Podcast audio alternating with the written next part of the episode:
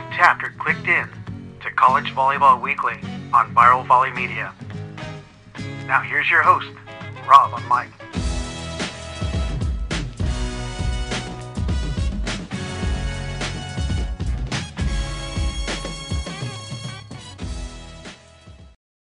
Hey, good day, everyone. It's College Volleyball Weekly, episode 12 That's right. We are two thirds away, almost complete with the regular season. We've got a special guest today. Welcome from Fort Valley State University. I guess he's the twin brother of Theo Edwards, from what he's claiming. That's uh, Larry Wraither. And of course, on uh, well, depending on where your window is at, you got Theo Edwards of Cal State Northridge, Dan Friend of Lewis, Jay Hosack of George Mason, and Brad Rostratter of the Big West and UC San Diego. So, excellent week of news. We got to start off with some um, unfortunate news, and that's the news that came out Monday, Tuesday, that St. Francis Brooklyn announced they're going to be canceling all of their intercollegiate sports programs. So I want to get your guys' take on it. And I'm going to start with the guy who's closest to that would be Jay Hosack of George Mason, who's in the EIVA, and they were in the newly formed NEC conference. So jump in, Jay. Yeah, it's just an, an, unfortunate circumstance, especially for all those athletes that A are being recruited this year to go in next year as freshmen, and B for all the young guys that you know got to that school and, and chose it for whatever reasons they did, and you know now all of a sudden they're without a home, uh, and that's really unfortunate. So you know the, the school is just there's not a lot of students there. There's only 2,300, and it's not exactly cheap, and you know they're trying to expand, but there's there's no income revenue stream. So you know it it's unfortunate for them. I don't think it's a trend. I don't think it's anything that any other schools have to worry about, um, unless you're a small place and you're trying to, you know, obviously make some things happen. But uh, I think it's a one-off, unfortunately. But yeah, all those kids. I mean, I guarantee you, all of us on the screen have already gotten emails from a few of those guys, and they're looking for someplace to land, and hopefully, someplace they uh, they they can find pretty soon because that's a that's a daunting task for this late in the game. All right. Any of the other guys on the screen want to comment on the uh, St. Francis Brooklyn situation? I'm not sure. I'd, I mean, ultimately, I feel for those athletes across the board, not just volleyball, but they have a lot of sports there that are getting affected by that. But I don't think it's the last you're seeing of the small college closing effect. Like, I, I think there's, we saw a little bit right post COVID with some impact of small schools. I think you're going to see in the next five to 10 years, the small colleges are going to get impacted, and hopefully not too many with men's volleyball in that sense. But uh, I think it's that piece where tuition-driven schools and depending on what's going on or how they're you know attacking their enrollment, I think those online schools that have that as a platform are in a good space. Uh, I think you're seeing less kids go to college in person. There's a there's a larger dynamic with that. I think just uh, where kids are at and everything. So uh, hopefully, we don't see as much as that impact men's volleyball, but we have seen a ton of growth in men's volleyball at the small college D2, mid-major D1s that are adding in a little bit, and so hopefully we can survive with the continued growth, even though some of those colleges might be impacted uh, in the future. And, and, I'll piggyback. That's a really good point, Dan, about the the uh, kids, less kids going to college. That seems to be a trend, uh, which you know, I, listen with the way college costs are going up, I completely understand that. And they're doing more trade school stuff, which I think is valuable as well. Um, but you know, a lot of people are asking, you know, First Point gave money uh, to the school, and will they get the money back? First Point didn't write, you know, a two hundred thousand dollar check right out of the gate and said, "Here." Hmm. It was in small increments that were going to be given every year for however many years that they structured their deal. So uh, unfortunate that that money that they did give them is already not being uh, used, but it, they're not on the hook for a larger amount that uh, that everybody had thought. So, yeah. Well, you know, I think I mentioned to you in our text thread or to everyone that is this similar to the Urbana men's volleyball program situation, and but it is different areas. I know if anyone's been to Manhattan, there is nowhere to grow there. so it was all a money situation then from what it sounds like and you know interesting from the espn article i got most of my information from it said that there's a shrinking pool of high school graduates in the aftermath of the pandemic so the pandemic's still wreaking havoc but you know i just assume that you know the population's grown over in the last you know x amount of years you, you'd think that there'd be a was a direct uh, growth with that but i guess it's not so interesting oh. that but uh, any other thoughts on the uh, St. Francis Brooklyn situation? Now, so the NEC goes still has seven teams in the conference, and uh, they'll still be playing for that auto bid because this is year one of the NEC. So next year, I think, or are they expediting that? Do you know, Dan? Or They're not. They got to get through two years on it. So they got, they finish this year and then they got to get through next year. Once they finish the second year, they'll apply for their bid going into the third year. Uh, so that's kind of how that process goes. Um, we're hoping, you know, we still haven't heard from when the championship co- uh, budget committee is going to meet uh, for that uh, proposal. So when I hear something, I'll let you guys know. there you go, our inside man, Dan Friend from Lewis. Hey, uh, let's go to our matches of the week, and you know there was some a lot of activity. I, you know, we try to avoid the words upsets. We'll just call them surprises. But uh, one of the matches, and No, we got- Grand Canyon is an upset. That's an upset. no, Gage Doble stepped up. We'll talk about that a little bit. We wanted to talk about one of the guys directly affected on the screen, our brother from another mother, Cal State Northridge, is Theo Edwards, who experienced a Hawaii steam train twice. And uh, yeah, tell us, Theo, what what you think of your matches and uh, Sure. your team and where Hawaii is at. Yeah, you know, obviously uh we played Friday, Saturday. Um, I thought Hawaii did some really nice things and and found their rhythm right out of the gate. Uh and looked like the team that we've kind of all been talking about. Um I think two out of the six sets we ended up hitting north of 350. Uh one of them was like 410. Didn't really matter. Uh Hawaii was Hawaii was better than us in a lot of different areas. And, you know, a lot of it comes down to the fact that they've got so many weapons. Uh, night one, we really focused on Chakas and, uh, and they ended up sending, they ended up setting Chaz Galloway uh, the most number of balls, and and Chaz did a really nice job with them. And you know, we made some mistakes down the stretch, but you know, the biggest thing for Hawaii, and, and one of the things that I think they do incredibly well, um, especially against a team like us, is they're incredibly consistent. We we force them in into making a, a bunch of mistakes, but they only make one, and then they'll go on three or four plays in a row where they play incredibly, incredibly perfect volleyball um, with very few mistakes. And you know, I think the biggest piece is is Jakob Thelle. He, I mean, that guy is just that setter is so impressive in so many ways, and just the ability to execute game plans. But not only that, when something isn't working right, he finds another way. And um, yeah, I got to tip my hat. Hawaii played fantastic against us. It's hashtag Thelle on two is the alternate play that they go to, which the uh, announcers were announcing quite a bit. Um, Got to ask you though, Theo, that Yeah. night, is there something wrong with the altitude in Northridge because ball deflation, in overinflation issues, half hour delay? I have never seen anything quite like this. Um, and so here's what's interesting. So the ball is on Hawaii's side.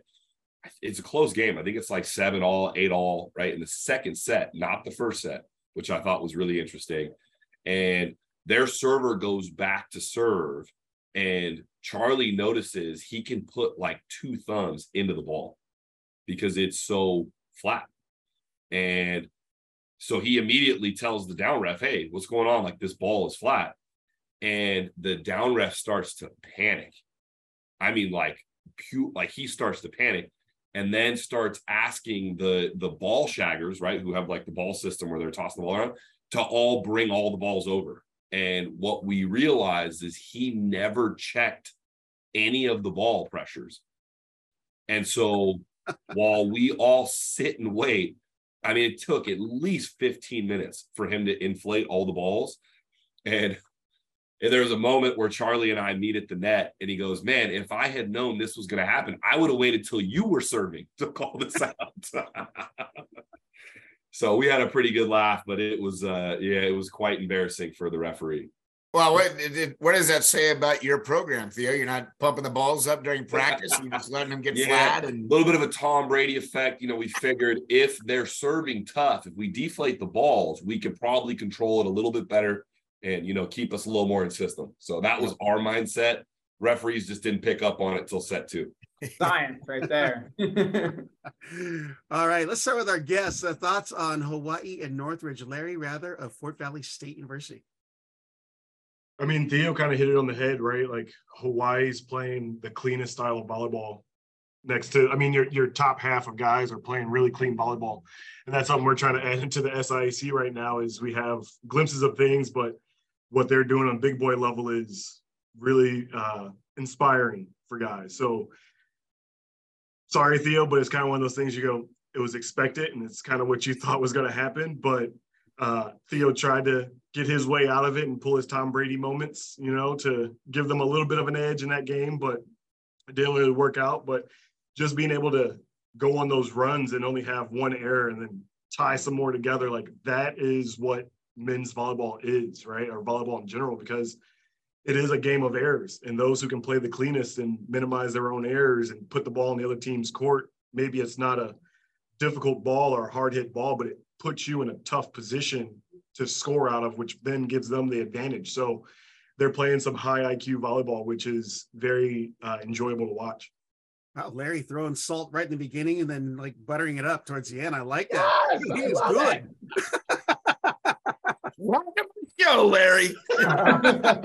we'll get you a hat that says throw salt. All right, here yes. we go. um, let's go to Brad, who will actually have, I can't even remember if you've seen Hawaii yet, but uh, we'll go um, to Brad of the Big West. Yeah, I mean, they played clean volleyball like they normally do, right? And like look at Chakas didn't have the best night offensively or the best two nights offensively, but made a huge impact with his serve and passing and serve receiving. It's like that's what the better players in the country do. If things aren't perfect or they're game planning around them, which looks like Theo was and, and it's probably pretty smart, uh, he finds other ways to impact the game, you know, and then the other players around him, Chaz, Mouchlias, both those guys hit over 500 for the weekend. And then you got Voss, who is dominating um, really in every phase from his blocking to his attacking, and even from the end line. Um, so yeah, it just shows you a well-rounded team and how they're able to adjust to what a team is taking away um, and still have impacts to help their team win. Yeah. Jump over to Dan of Lewis. Not much. I mean, not much to add. I, I think Jakob's a player of the year candidate, you know, and then you've got four or five All Americans on that team playing at the level they should be towards the end of the year. So, um, you know, I think they went in, took care of business on a road match. And interesting, you know, you think about it like seven or eight years ago, we used to talk about Hawaii couldn't play on the road. I think that's gone away over the past four or five years where they've done a great job of playing on the road now after they travel off the island. So, yeah, let's close out with Jay. Our topic: Hawaii Northridge. I won't. I won't take long. Experience plus athleticism. Usually, that's a winning combination, and that's what Hawaii's got right now. So there's a reason why they're in the top five, and, and wherever you put them in the in the polls, I, I think it's all warranted. Yeah. We'll see who's number one this week, right? Here yeah.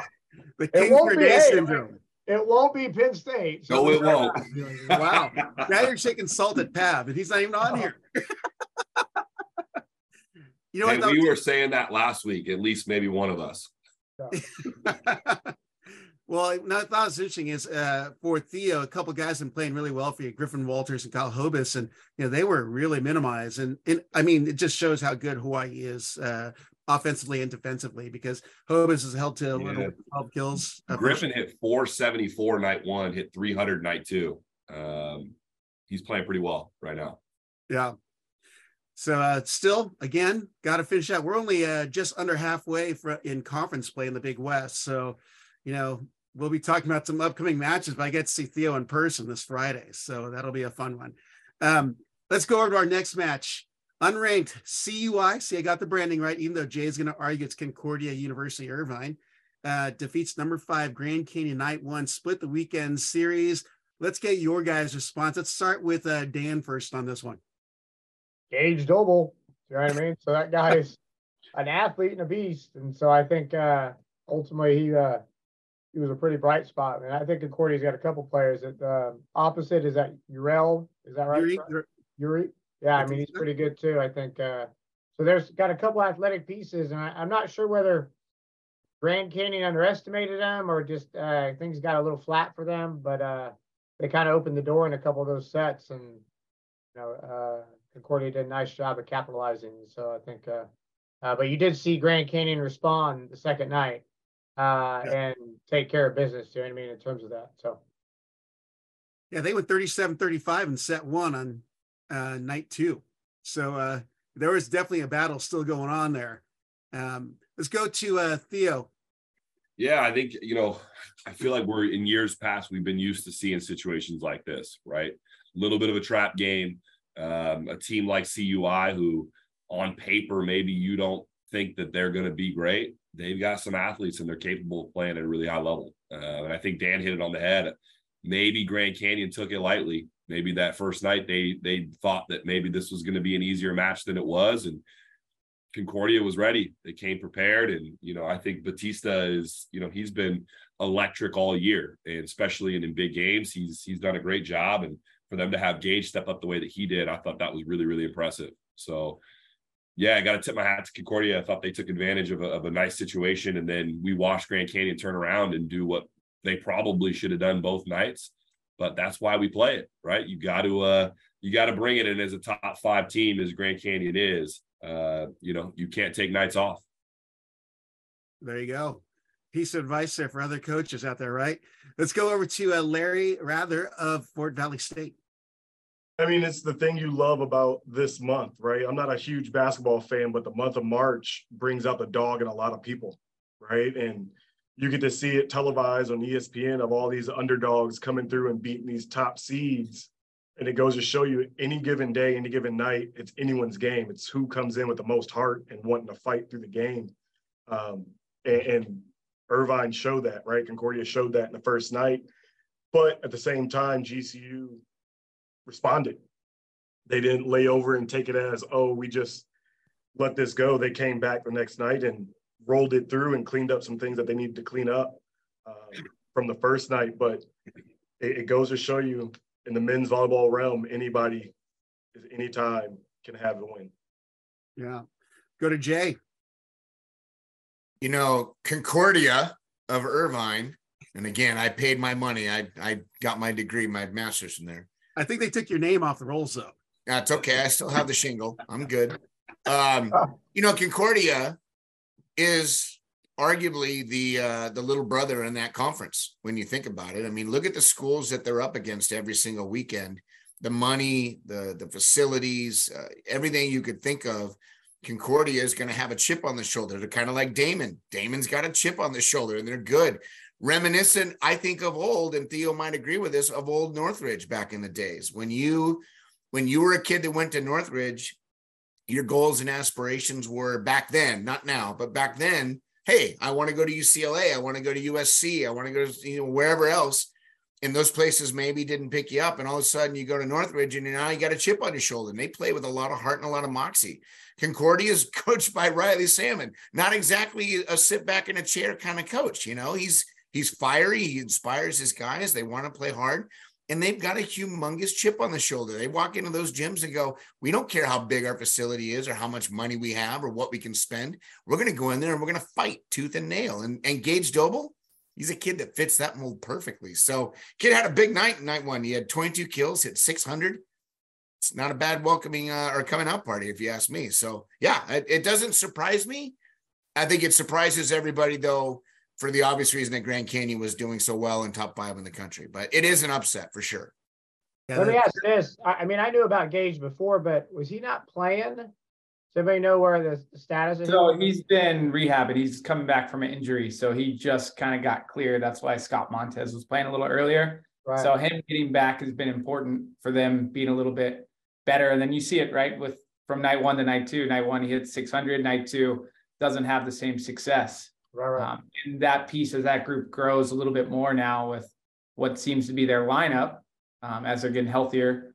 Um, seeing that, I mean, we could see that matchup in the first round of the MPSF conference tournament, you know, and it's going to be really interesting to see that after, you know, splitting with them at Grand Canyon, what that looks like at a neutral site or wherever they're playing the MPSF tournament is going to be really, really fun to watch. And as you could tell, even night three, those scores 35, 37, 25, 23, it's going to be a battle for whoever that second place team in the MPSF is. If Concordia does end up in that seventh spot, um, that's going to be a tough first round to get through. The, the, the, the, I'll follow up on that, Brad. When you look at all of the conferences and how their playoffs are going to shake out, it's arguably going to be the teams that can play longer stretches of good matches together that are obviously going to win. And, and, listen, I know that's a dumb moment for some people, but there are some teams like Concordia, uh, some teams like Princeton, some teams like Charleston that can be hot on one night and then the next night not be so hot and that's gonna that's gonna hurt some people. So you'll see some surprise you know matches would go the other way than you think but can they sustain that throughout the course of the playoffs and into the ncaa's and we're noticing that the teams that do that the most are the teams that are in the top five right now I was going to go to Brad and finish, but his comment, unless you have anything else to add on top of that. No, that was that was perfect. That was it. I was waiting for the well, you know, he's from Orange Coast College at Gage Doble, and uh, he only had one error, and uh, I coached him through Balboa Bay Club. I was waiting for that stuff.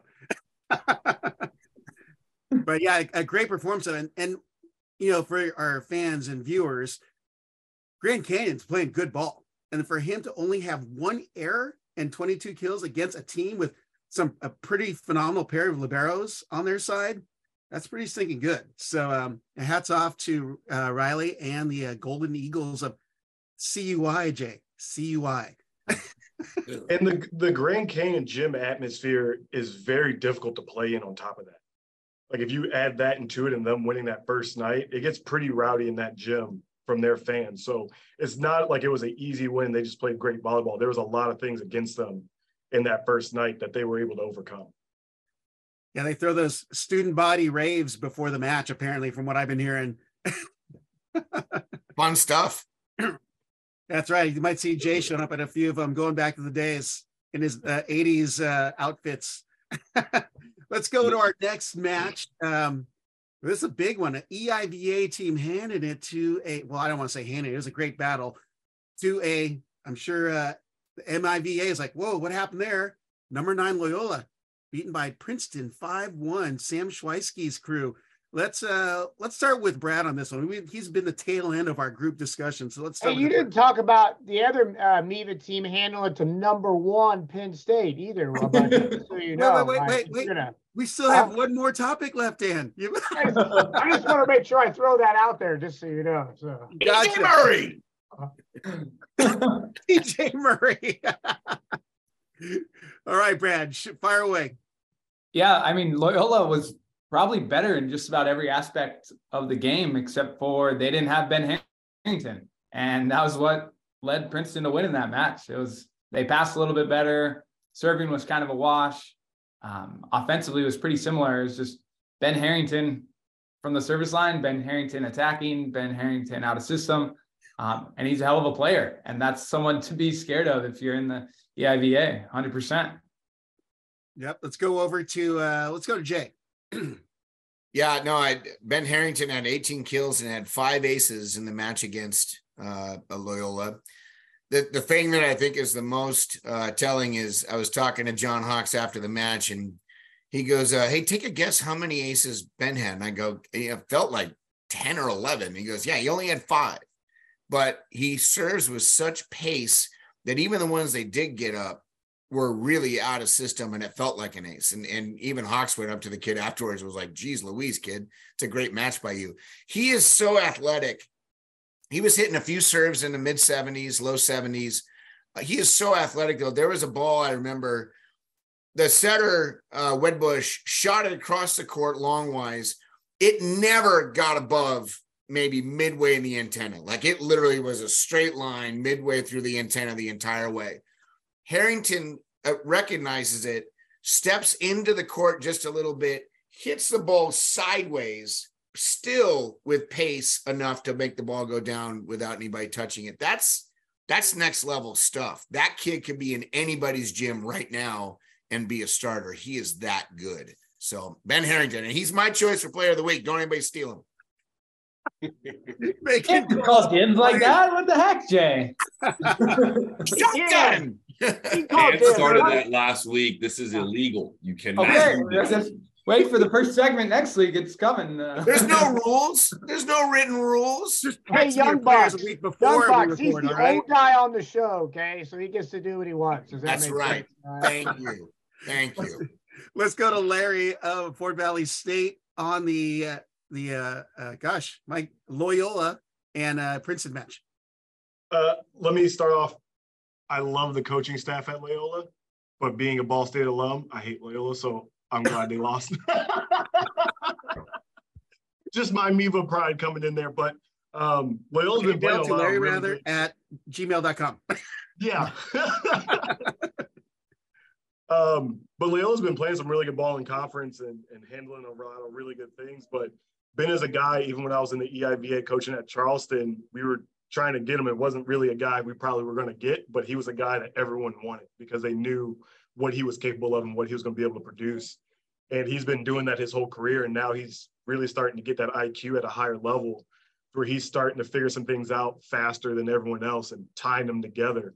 Um, he plays a a good style of the way I like to think of it of, of grass volleyball, right? You play grass, it's all about everyone can score offensively, but the way you really score points is defensively and from the service line. And he's putting some pace from that in line that's really becoming more of an advantage than a disadvantage for their program that they can really start to tie some more points around if he continues that pace.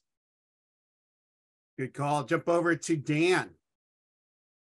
Well, uh, I think ultimately Colton Brooks still isn't in the lineup um, in terms of that. So I think that's not to take anything away from Princeton, but we played Loyola on Thursday, um, and Loyola's got their strengths for sure, and they're playing good. But I mean, Loyola gets a short turnaround, goes out and plays Princeton, and Princeton's gym. Princeton gets hot. We we already talked about Ben, how good he is. Um, and then they go to Mason, and you know Mason almost had him. You know, you go go to five and two points to it. I mean, I think out of the nine games they played, five or six of them were two point games with Loyola between those two matches. So I think you know, extremely talented. I, I think they're even a little bit better when Brooks is back in the lineup in terms of what they can do uh, with the three pins. Um, I mean, Jack Yens passes ball uh, well, but he's certainly not as offensive as Colton in terms of that. So um, they get him back on the floor over the next couple weeks here. Uh, I, I think certainly that puts them even in a better spot in terms of that. But compliment to Sam and his guys finding a way to get a win, which I think is a key confidence build as they continue in the conference play. So They, they played uh, Loyola in our gym. Uh, Oh, okay. Sorry, Saturday. sorry. Yeah, Yeah, yeah. no, that's why I was pointing. I was like, no, no, no, they played. that wasn't an eagle, right? Yours was an eagle, right? Or were they both? Yeah, a- ours was an Eagle Bank and, and theirs was in the rack. Uh, Right. And yeah, it was close. We almost we we should have should have made a couple less errors. It might have been a different story, but it was a good match. Let's come back to your matches. It's a Sunday afternoon to close out the weekend, and Jay's Patriots take Loyola to, to five. So, uh, hey, but Jay already commented, a few errors here and there, and you know he's still salty. But who didn't know that already? let's let's finish out the topic with uh, Theo Edwards. Yeah, I think you know. I thought the more interesting piece of the stat line uh, was Loyola did a fantastic job against Nero. Um, Nero hit 111, and typically, if you can hold Nero to that type of stat line, you're going to have a shot at beating Princeton for sure. Um, and you know, I'm looking back at the scouting report from when we played Princeton, and and there's a there's a line on there that says just survive Ben at the end line, um, and it's the truth. I mean, that kid just has the ability to do some really, really explosive things from the end line. And, you know, I think uh, Jay was the one who hit it on the head that his serve was just dynamite. Uh, and the fact that they were able to rally a series of points off of his serve. And obviously, he hit incredibly uh, what he hit 324 on 37 swings. Yeah, he had a great night. Um, and so this Princeton team, I think, is, you know, as usual, per per Sam's usual you know they have their ups and downs but i think when it comes down to it they're a pretty scary team and i think they're four and two in the eiva and i don't know that anybody wants to play them when ben harrington's hot I'll tell you one thing from a fan base perspective. If you're watching a guy who's hitting over a 70 mile an hour mm-hmm. jump serve, you got to hear the pop. There's not, you can't get that on the live stream. But when you're right there, I saw Matt Anderson in a USA match, was standing behind him, get that toss, and the pop off the ball is so loud. You can just tell this thing is coming at you so fast. Well, that you were talking about Nero. I think the thing that people are maybe not aware of. So Nicodemus Meyer, who plays on Loyola, top five in the country in blocks right now. He's 1.4 or 1.3 something, and he hits at 470 clip. And he's this big 6'10 wide kid that takes up a ton of space. So I think uh, probably an under the radar middle a little bit um, in terms of what he's producing for that Loyola team. Yep. All right, next topic. And, you know, I actually forgot to mention, we're going to keep Dan's topic that he kind of snuck out there already for the very last one because it was involving the former number one team. But man, there was a battle in Provo, Utah I forgot to put in our notes that went five sets both nights with resulting in one of the athletes getting 37 stinking kills in a match. So uh, that's the uh, Pepperdine at BYU. I have a feeling I didn't send you guys those stat lines, but you know, Miks Romanes has been the under, you know, flying below the radar outside hitter in the nation this year because he gets it done. You know, not big numbers, but he's so consistent enough to give his other players enough freedom to score for BYU. But his numbers aren't so bad. You know, he's actually up there he led the way on uh, Saturday night, 18 kills, 361 ace, eight digs, three. But it's the other stuff, the intangibles that he's doing that's giving BYU the edge. And because for the first time, I think uh, Sean said that he doesn't have like this big name on his roster this year. It's a bunch of guys contributing to his team's efforts. But I wanted to get your guys' comments on the BYU Pepperdine matches because that's a 7 8 matchup and I suspect there will be a flip this year in the AVCA, or this year, this week in the AVCA poll. So let's start with you, Dan.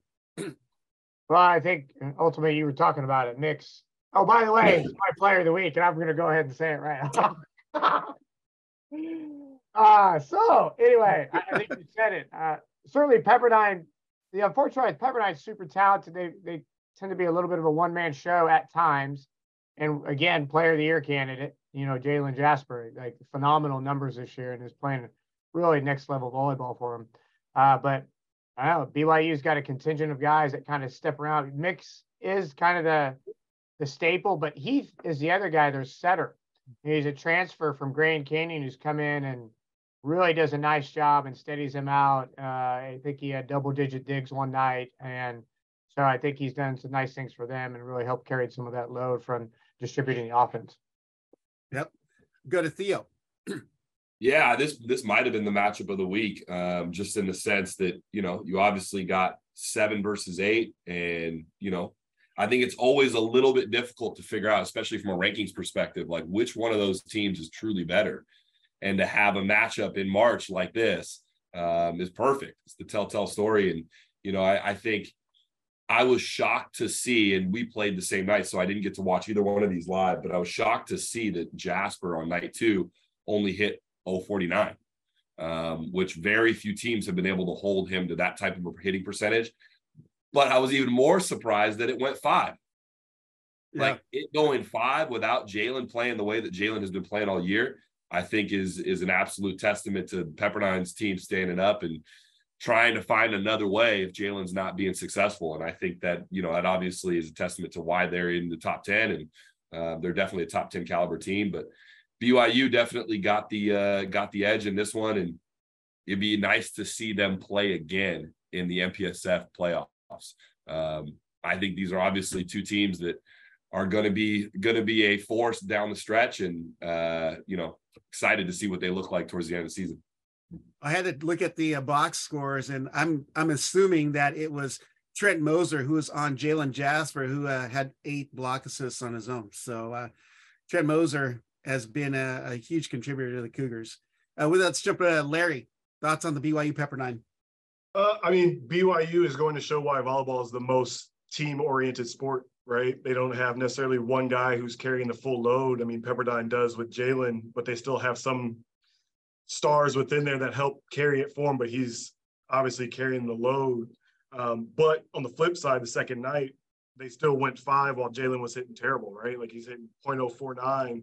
So his teammates found a way to still get them involved to stay in that match. So this is just both matches, both nights just shows what men's volleyball is when it comes to full team aspect and not just having one golden star, right? A good team will have one golden star, but the top performing teams and programs are going to have numerous of guys who can be at least consistent and not be a black hole on the court. Yeah. All right. Good stuff. Let's go to Brad. Yeah, I mean, night one was, I mean, Pepperdine and Jalen Jasper kept him in the game. And the interesting stat there was in the five set match, Pepperdine had zero aces um, in the entire match, which is rare to see, especially for a team with some of the servers that they have. um, with Akeen, with Jalen, um, with Bryce Dvorak. They have three pretty gnarly servers. So to hold them to zero aces is pretty big. Um, and then you look at the MPSF, it's you got Grand Canyon, BYU, Pepperdine. I think all three of those teams had five set matches. I think night one of Grand Canyon, BYU was five set, and then night two, Grand Canyon one in three or four sets. But we're looking at this MPSF tournament looking really exciting and really enticing um, with some of those three four matchups. And I and I'd say Miks is he's up there as one of the best players uh, for BYU for sure. Um, and I think he's putting himself in a spot to be um, you know considered the guy on that team, um, which is impressive. But it's really since he's earned that spot last season, he's he hasn't come off the court, and everyone else has been revolving around him. So he's been their their steady piece for sure. Yeah. Close out with Brad. I agree. I think for the record, he is the guy, and he is a star, no doubt, no doubt. Over and he might have been my player of the week too before someone called him. you guys can have the same one. You don't have to pick a new guy. Again, it's just agreement. All right, Jay. I'll be I'll be brief. Uh, BYU had a little bit of a downturn there for a little while while their setter Hughes was not in the lineup. I think he is a, a, major reason why BYU is humming on all cylinders right now. He distributes the rock really well and keeps that team flowing. So yeah, as long as he's healthy, they're going to be pretty good. You know, uh, I think Theo mentioned about Pepperdine about being a one pony show and, and then other supporting members, but night two, if you look at the stats, they had four athletes in double digit kills for Pepperdine, and BYU still got the win. And and yes, they held Jalen Jasper. They contained him but the other guys at Pepperdine obviously made a change their game plan where they were more involved in the offense, and BYU is still able to stop them. So, you know, I think you're spot on with Heath Hughes back in the lineup. It's not that Noah Hayne didn't do his thing; he he held the fort, and now they're humming on all cylinders, as Jay likes to say, humming on all cylinders of his microbus by Volkswagen coming in 2024. So, um, let's jump over to our our. We gotta get one of those teaser. That's a cool shirt. Uh, final topic of our matches, and this is Dan's favorite apparently because he jumped the gun two topics early. Uh, number 15, Ohio State defeating number one, Penn State. That is a big match because we were wondering, okay, what how's Ohio State going to respond right now? They're kind of mid-level in in MIVA conference. You know, they've kind of getting some bad lot, not bad losses, but losses were unexpected. But uh, thoughts on it? We'll start with the home conference guy, Dan of Lewis. Well, when you miss 400 serves, you hope your opponent win. I think Penn State missed, what is it? Well, I, I, don't know. Was it 29 or 39? Does anybody have it in front of them? So, I'll pull it up. I mean, 29 serving errors. Kudos to Ohio State. Um, they've inserted Shane Wetzel and Michael Wright. Michael Wright's setting them. Shane Wetzel's been playing. He's a true freshman that's been playing over the course of the past couple weeks.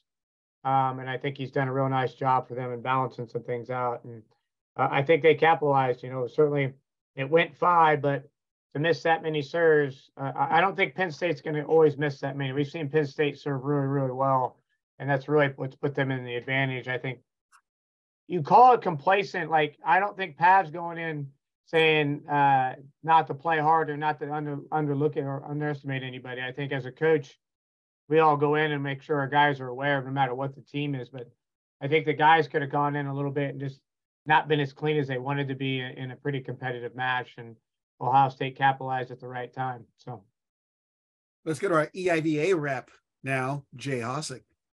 Uh, I'll be honest with you. Ohio State had three guys that hit in double digit kills, and Penn State had one.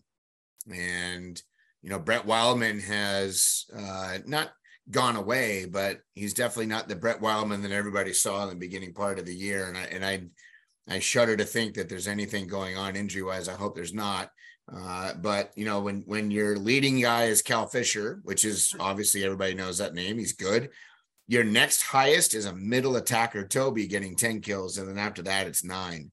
Um, and like I said, Ohio State had three guys in double digits. Michael Wright did a nice job distributing the rock, and then you know, the the other uh unranked factors the serves.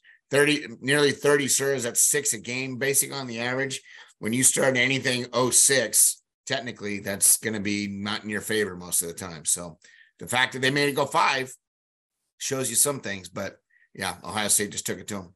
Yeah, 29 service errors. And uh, the stat line that sticks out is a hot player for Penn State was Michal Koval, outside hitter.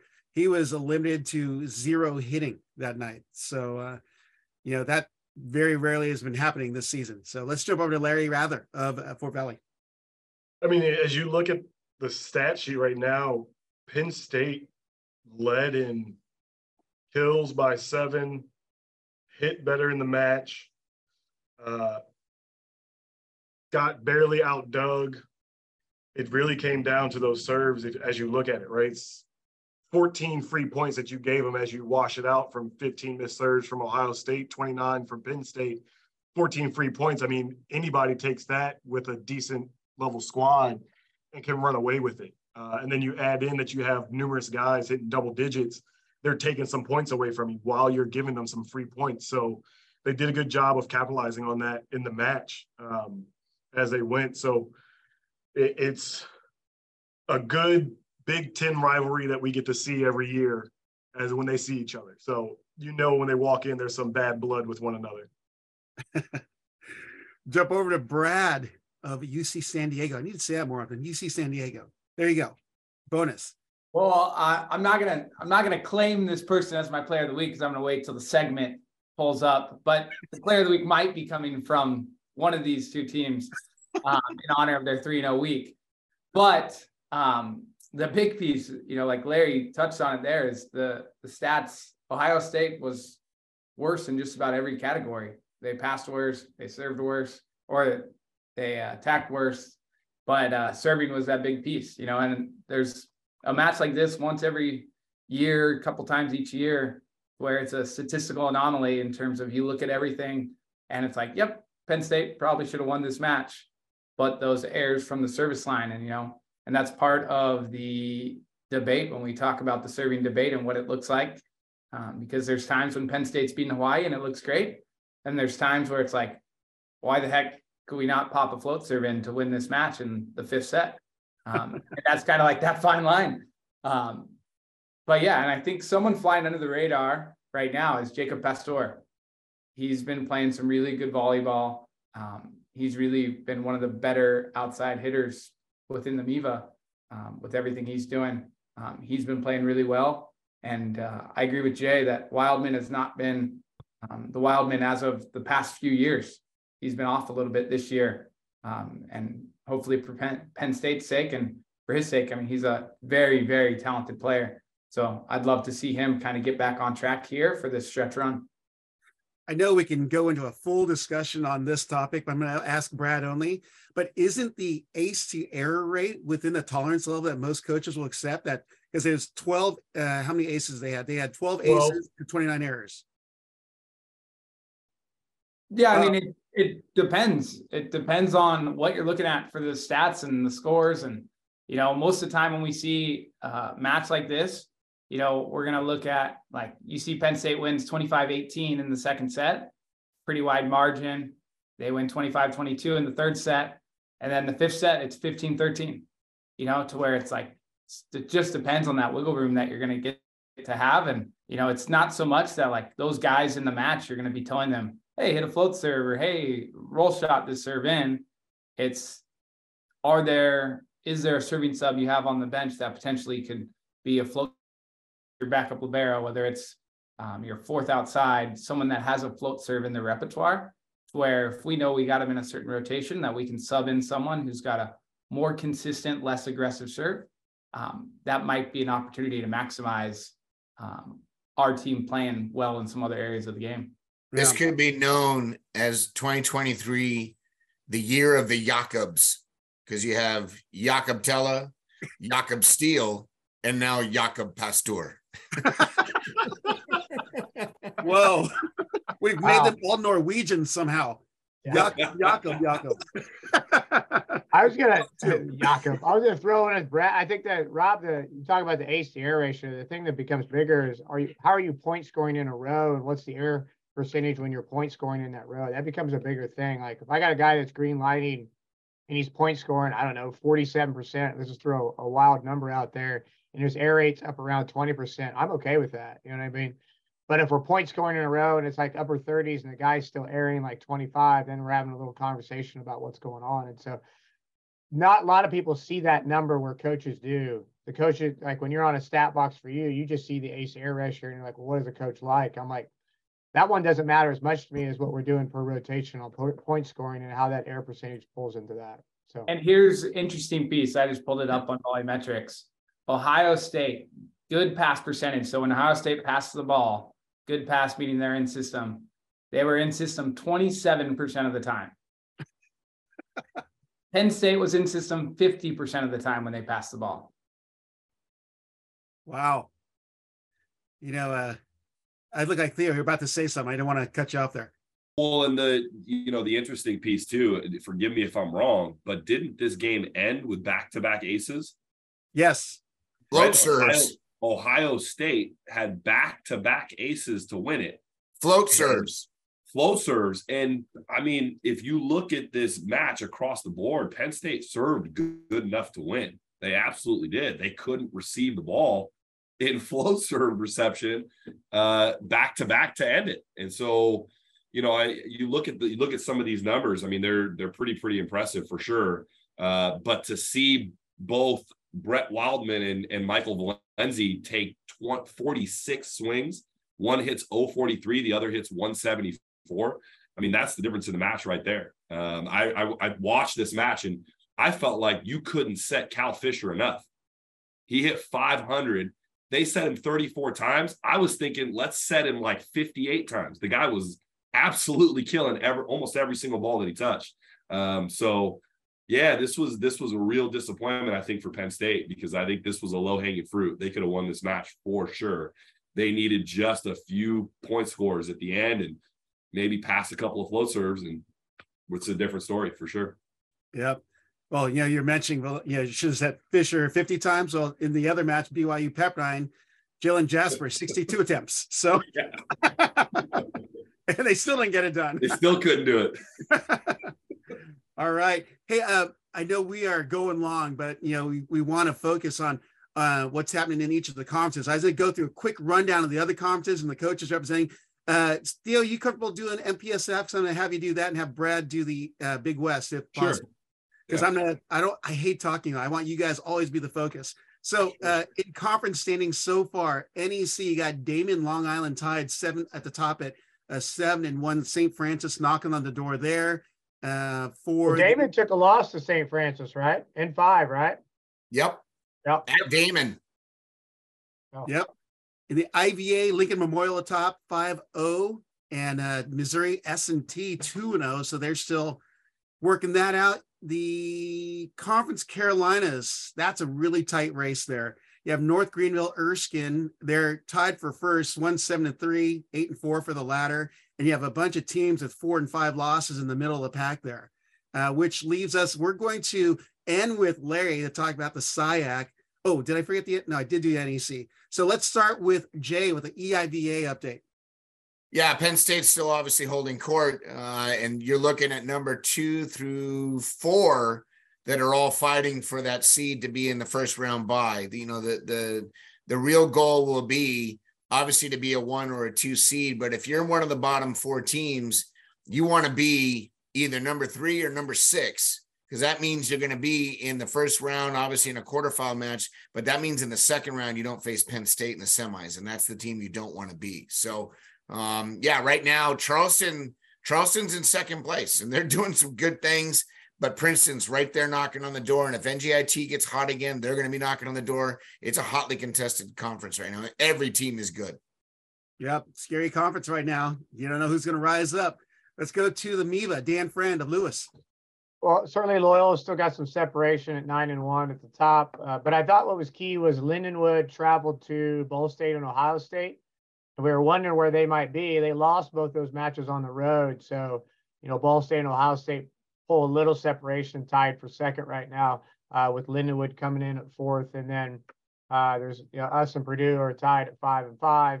And then McKendree and Quincy uh, are down at uh, seven and eight. So, uh, Ball State, Ohio State come to me this weekend along with McKendree. So those are kind of key road games for those guys. And then Lindenwood's got to play Lewis and or Loyola and Purdue. So Lindenwood can kind of make some ground or figure some things out, kind of to, to, find that separation, or they could drop. So it'd be interesting to see how it this next weekend rolls into the last. So cool. Let's go over to uh, Theo Edwards, who had experience in the MPSF back in his playing days. So we're gonna have him do that update. Yeah, so the MPSF is, as we kind of expected, is incredibly competitive. UCLA at number one, and they're obviously six and zero. I thought a really interesting thing about that is if you look at the individual stat leaders in the MPSF, UCLA is not leading in any category other than blocking. Hmm. Thought that was a really, really interesting stat. And obviously, it's a testament to the fact that that team is incredibly balanced in a lot of ways.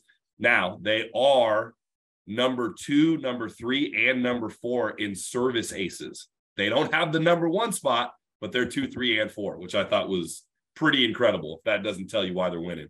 Um, Grand Canyon at number two, and you know they probably would love to be seven and one at this point, but they're six and two uh, with Concordia throwing in a little bit of a wrench. Uh, and the other interesting piece is with Pepperdine and BYU coming into this week. Pepperdine was four and two. Uh, BYU was two and four, and now they're both four and four with BYU having the tie split, uh, which I think is probably going to really bite Pepperdine down the stretch when we start to look at the tournament standings and, and where that's all going to play out. Uh, Stanford, USC, and Concordia are, are, at the bottom. Stanford two and four, USC one and five, which I don't know that most people expected at this point in the game, and Concordia right there at one and five as well. So it's anyone's ball game, I think, in, in terms of the middle of the pack, and UCLA is is leading the charge, and I think that's what we all kind of thought would happen. Yep.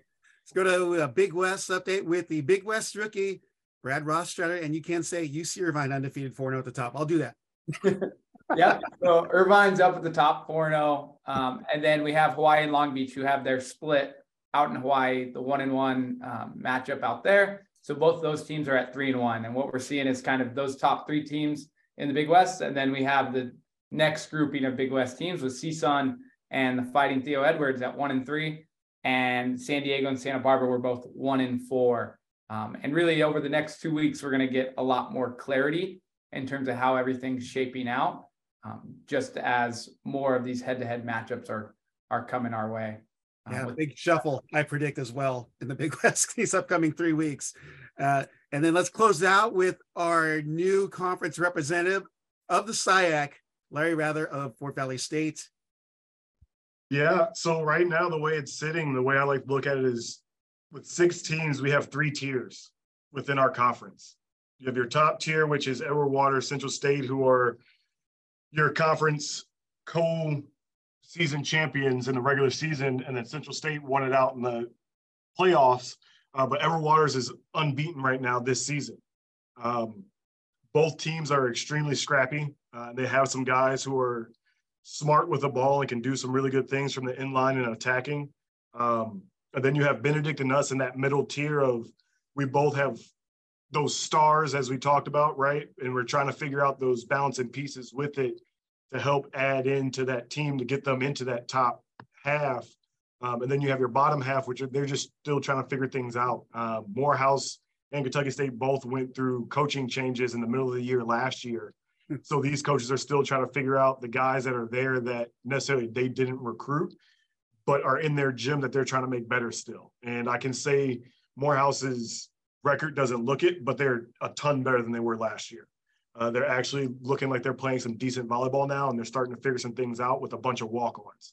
Um, so things are coming along. Um, just some stat lines that I pulled up to mention for you guys to talk about the conferences. If you look individually, we have guys from in our conference, whether it's three to four guys in the top 30% of statistics. So in the aces, we have three guys in the top 30. Uh, assists, we have two in the top 30. Attackers and attacks, we have four in the top 30. Digs, we have four in the top 20% of all athletes. Hitting percentage, we have three in the top 30%.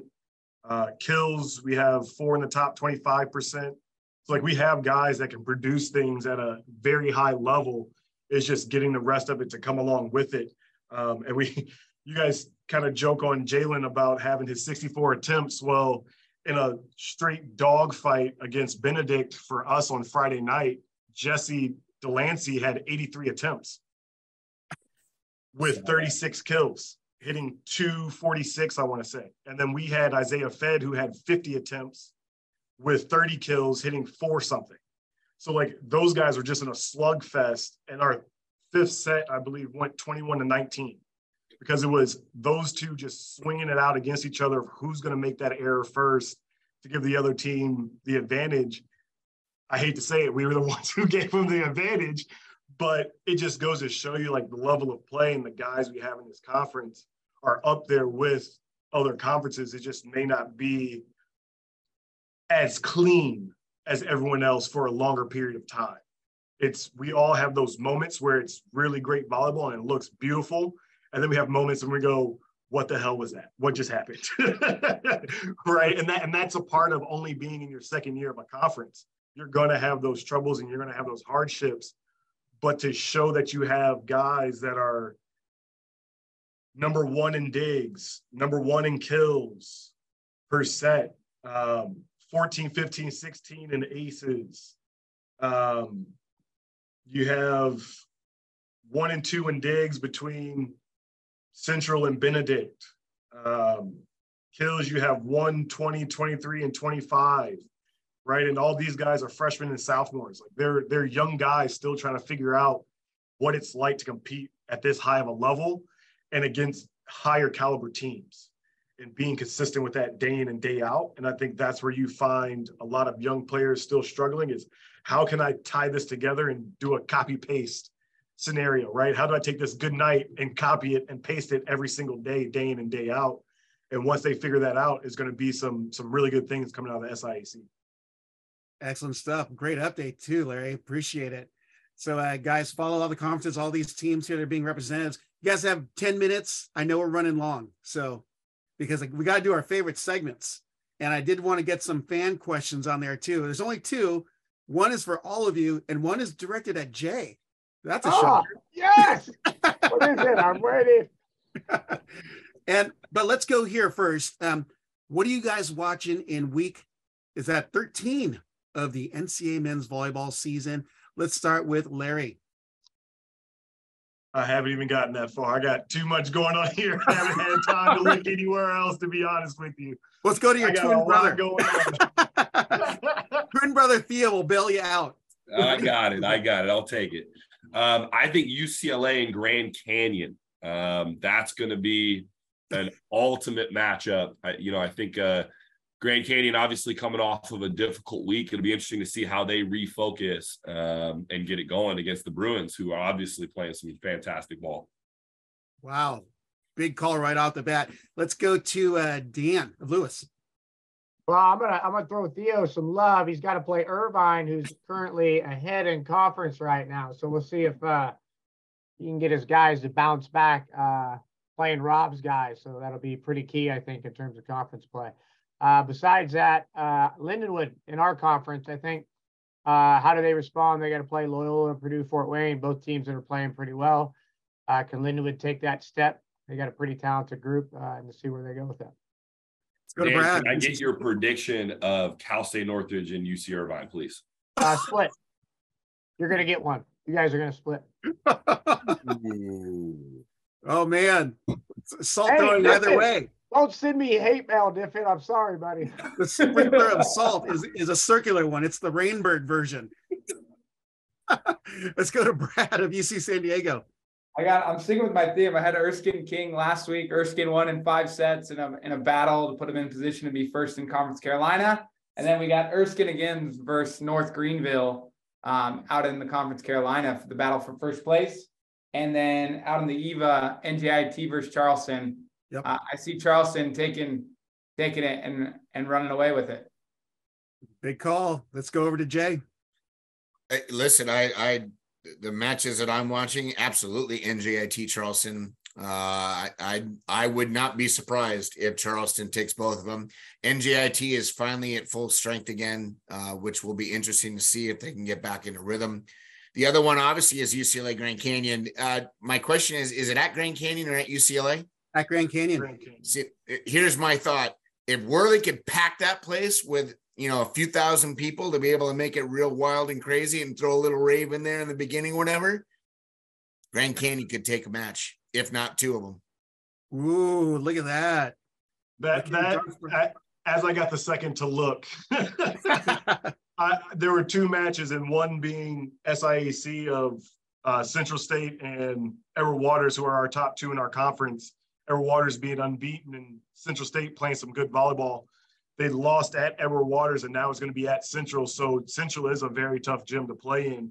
Uh, and the second match was a UCLA Grand Canyon, just because I want to see how Grand Canyon competes at that level and how long they can sustain it.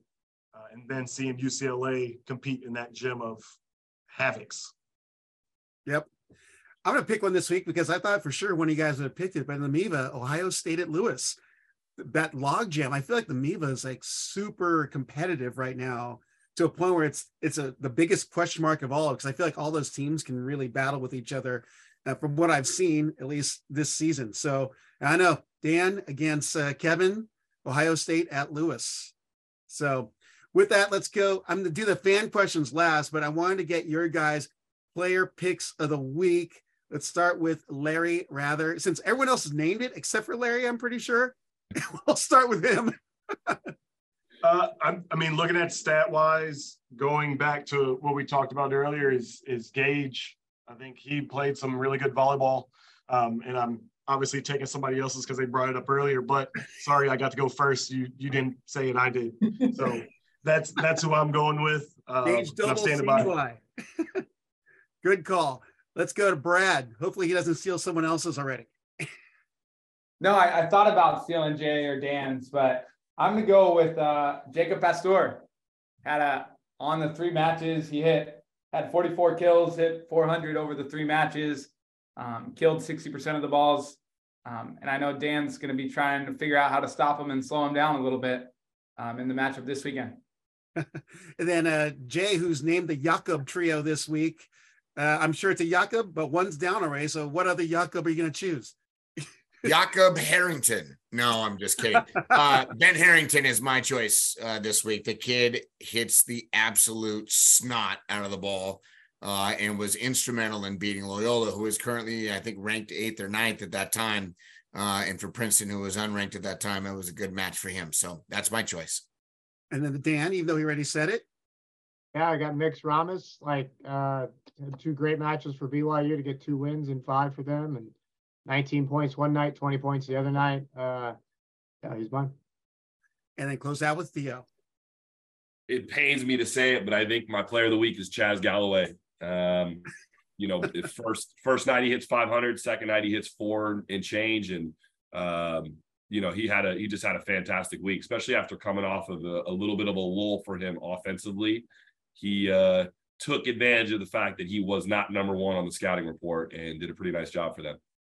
You know, there was a picture that came out on social of Chaz Galloway coming in on the pick. I don't know if you guys saw it, but dude seriously has wings on his ankles. I think his feet were above the bottom tape of the net, and he is on not even at the peak of his attack. And he was like levitating above the skies of LA or in the valley. So uh, yeah, he was on fire. Um, Jay, Jay, on your on Ben, I don't know how many of you have like actually shook hands with Ben, but he's like the Kawhi Leonard of volleyball. This kid's hands are massive, and he just gets a hold of balls, which helps him so much. It's like shaking a, a, a bunch of bananas. It's a pretty pretty big hand there. how do you know where to go? mean, honestly, I have never I've heard a lot of analogies, like, and I have never heard that one. Like That's actually from a Jack Black film, I believe. Yeah. Oh, is it that? Yes. Nice, nice. Pop culture invades CVW. Yeah, he said he said, "What's up, banana hands?" Well, let's go to our fan questions. This is for all, everyone on here. So whoever wants to take a stab at it, feel free. But this is from our fan questions segment on March 13th. And we were only able to hit three of them since these guys on the screen did an awesome job of addressing each of them. And there's some big topics. So um, these ones a little lighter. But uh, here's the question What are the coaches' thoughts on the top players in high school? Are there any guys they see making a big splash in the college game or potentially even further down the line? Who wants we to can't we can't answer that. Can't do that. NCAA violation. So we, Oh, we can really? say Oh. we can say this. Uh, there's some good players in high school, and some of us on the screen are getting some of those good players, and that's we'll leave it at that. Oh wow, I forgot about it. NCAA regs. My bad. Yeah. That's right. That's a great question though. Yeah. we want to give you love. So you know, here's the big one. It was directed at Jay, and since you guys couldn't answer that answer that last question, it's it did say Jay. How is the Greater Fairfax DC area going to promote the NCAA tournament this year? Well, I, I think we touched upon that a couple weeks ago. They're they're we're planning and preparing, and, and, you know we had a test run yesterday in the Eagle Bank to make sure all the stuff was working and all that was good. And you know we're excited just to bring everybody into town and and show them a good time. And you know hopefully the the stadium will be packed with you know fans from across the country. I think I think we're doing a good job of marketing it out right now. Um, but yeah, we're we're ramping up, and it's getting close to crunch time, and you know, we're just excited to host the country's best in our backyard for for a week. Jay, Yeah, how many seats are in that arena? Ten thousand. Ten thousand. Yep. It's uh it's about the same size as Stan Sheriff. Uh and and it's a great place to play play volleyball. It's really, really fun to play in there. Yeah, I think the other thing we talked about a couple weeks ago is they have a USA accelerator going on. So it's a, a, boys uh, opportunity for some training that's going on for two or three days. So we're bringing a lot of East Coast boys in for that, which will help promote uh, both the semifinals and the finals for sure.